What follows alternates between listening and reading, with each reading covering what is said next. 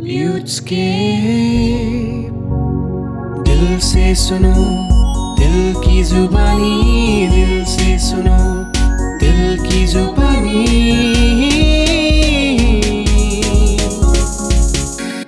নমস্কাৰ প্ৰিয় শ্ৰোতা বন্ধুসকল আজি মই বৰ্ণালীয়ে লৈ আহিছোঁ আপোনালোকৰ মাজলৈ এটি নতুন কাহিনী কাহিনীটোৰ শিৰোনাম এক আধা লিখা কাহিনী গতিকে পলম নকৰি আৰম্ভ কৰিছোঁ আজিৰ নতুন অধ্যায়।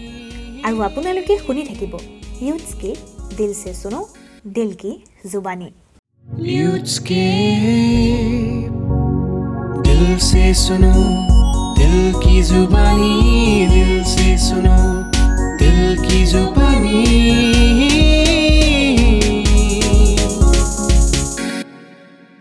সিদিনা বহুত বৰষুণ দি আছিলে। সেইবাবে মজ্জি আৰু মিলিয়ে বজাৰৰ পৰা সোনকালে আহিবলগীয়া হ'ল।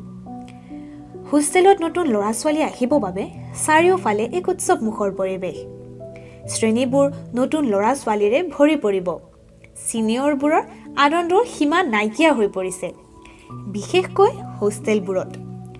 গুৱাহাটী বিশ্ববিদ্যালয় সকলোৰে এক সপোন। নতুন আশা লৈ একোখনকৈ স্মৃতিৰ মোনা ভৰাবলৈ প্ৰতি বছৰে হাজাৰ হাজাৰ ল'ৰা ছোৱালী ইয়ালৈ আহে আৰু অজস্ৰ অভিজ্ঞতা আহৰণ কৰি নিজকে সবল কৰি তোলে। এই বছৰো তাৰেই প্ৰস্তুতি চলি আছে।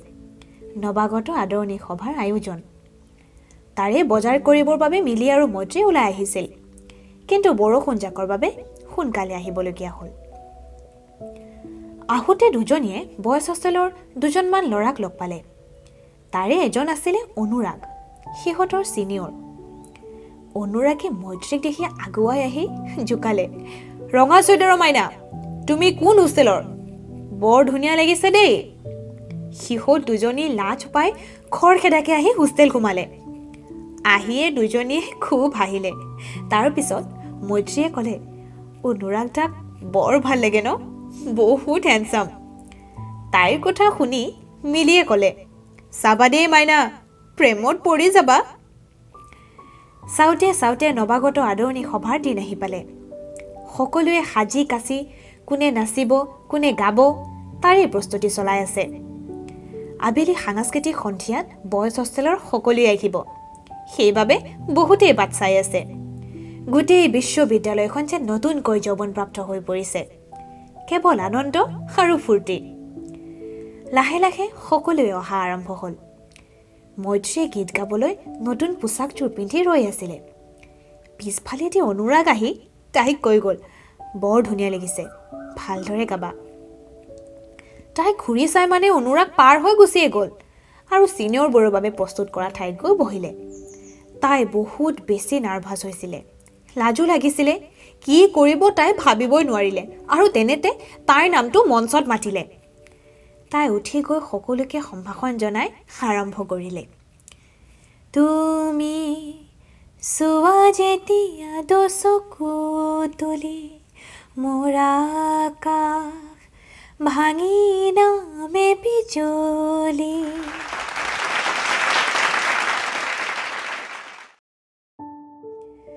অনুৰাগে তাইৰ গীতটোত ইমানেই সোমাই পৰিলে যে তাই কেতিয়া গীতটো শেষ কৰি নামি আহিলে সি ধৰিবই নোৱাৰিলে।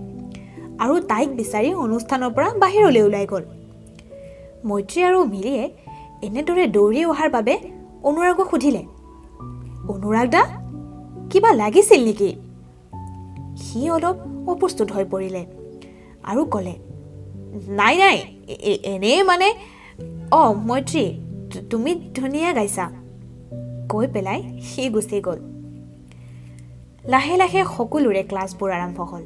আৰু প্ৰায় সকলোৱে মৈত্ৰী আৰু অনুৰাগৰ প্ৰেমৰ কথাও গম পাব ধৰিলে। কৃষ্ণচূড়াৰ দেশত আকৌ এক নতুন প্ৰেম কাহিনী আৰম্ভণি। বহুত গালিও খালে তাই হোষ্টেলৰ ছিনিয়ৰবোৰৰ পৰা।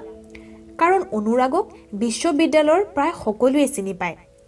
পঢ়া শুনাৰ পৰা আৰম্ভ কৰি গান গোৱা গীটাৰ বজোৱা সকলোতে সি আগবঢ়া। সেইবাবে বহুতে মৈত্ৰীক অলপ হিংসাও কৰিছিল। কিন্তু অৱশেষত সকলো ঠিক হৈ গ'ল। আৰু সময়বোৰ তেনেকৈয়ে পাৰ হ'ব ধৰিলে। অনুৰাগহঁত বিশ্ববিদ্যালয়ৰ পৰা বিদায় লোৱাৰ সময় আহি পালেহি। সেইদিনা সকলোৱে খুব কান্দিলে। গোটেই ৰাতি সেইদিনা অনুৰাগ আৰু মৈত্ৰীয়ে প্ৰথম লগ পোৱা দিনটোৰ পৰা আৰম্ভ কৰি আটাইবোৰ কথা সোঁৱৰাব ধৰিলে। অনুৰাগে তাইক এটি গান গাবলৈ দিলে আৰু তাই গুণগুণালে। লগ যা গলে কে ফিৰ হসি ৰাত হো না হো ফাইনেল পৰীক্ষা শেষ হোৱাৰ পিছত হোষ্টেলবোৰ প্ৰায় খালী হৈ পৰিলে। সকলোৱে ঘৰ গুচি গ'ল আৰু বিশ্ববিদ্যালয় পুনৰবাৰ মৌন হৈ ৰ'ল। অনুৰাগৰ চকুলো নিগৰি আহিলে। চকু পানী মচি মৈত্ৰীৰ ফটোখনত ফুলৰ মালাডাল ওলোমাই থাকোঁতে সি গুণগুণালে। তুমি চোৱা যেতিয়া দুচকু তুলি মোৰ আকাশ ভাঙি নামে বিজুলী। মই জানো তুমি আজিও মোৰ লগতে আছা। যদি তোমাৰ বেমাৰৰ কথা আগতেই জানিলোঁ হয় নিশ্চয় কিবা এটা কৰিব পৰা গ'লহেঁতেন। এবাৰ যদি মোক জানিব দিলা হয় এনেকৈ আধা লিখা জীয়া কাহিনী এটা কিয় এৰি থৈ গ'লা মৈত্ৰী? কৃষ্ণচূড়াৰ এক আধা লিখা কাহিনীৰ ইমানতে অন্ত পৰিল শ্ৰোতাবন্ধু নিশ্চয় আপোনালোকে কাহিনীটো শুনি ভালো পালে। ধন্যবাদ।